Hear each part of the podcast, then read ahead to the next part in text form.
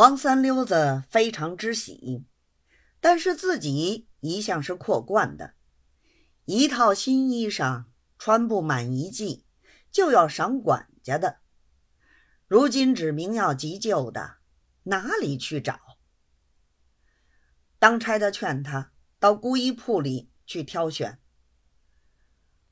黄三溜子道：“姑衣铺里卖的衣服，是我们这种人穿得的吗？”后来又跑到玉记请教二掌柜的。二掌柜的道：“上头吩咐越旧越好，观察万万不可拘泥。如嫌买的衣服龌龊，昨晚的倒有一身可以奉借。黄三溜子道：“逼不得已，还得借你的穿穿吧。”二掌柜的道：“我这副行头，还是我们先祖创的。一年到头，拜年敬财神，朋友家吃喜酒，衙门里有什么应酬，用着它的地方很不少。”一面说，一面开箱子取了出来，又自己爬到厨顶上拿帽盒。房门背后挂着一双靴，亦一同拿了出来。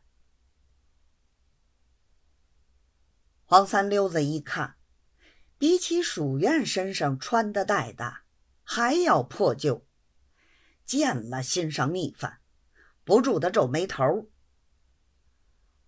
二掌柜的道：“观察穿了这个上去，恭喜之后，非但要你赔还昨晚的一身新的，而且还要好好的敲你一个竹杠。”黄三溜子道：“做副把袍套算得什么？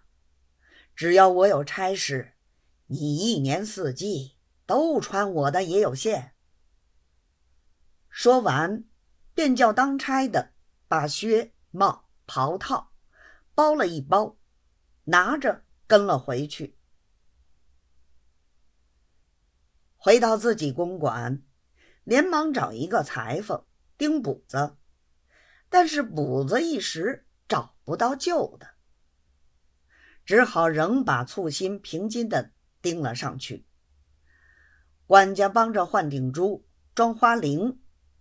偏偏顶盘又断了，亏得裁缝现成，立刻拿红丝线连了两针。翡翠翎管不敢用，就把管家的一个撂烟嘴子当做翎管安了上去。收拾停当，乞巧刘大胯子回来，黄三溜子赶着问他。事情怎么样了？怎么一去三天也不回来吃饭，也不回来睡觉？这两天是住在哪里的？刘大胯子道：“住在家母舅那里。兄弟的事情，翻台一运帮忙，大约可以挽回。但是翻台再三叮嘱。”叫我们不要穿新衣裳去禀见，所以我就把我们家母舅的袍套借了回来，明日穿着上院。又问黄三溜子事情如何？黄三溜子只说是以托人代为吹嘘，但把行贿的话瞒住不提。一宵一过，次日天明，二人都换了旧衣裳，上院禀见。已知此番蜀渊见面后如何情形，且听下回分解。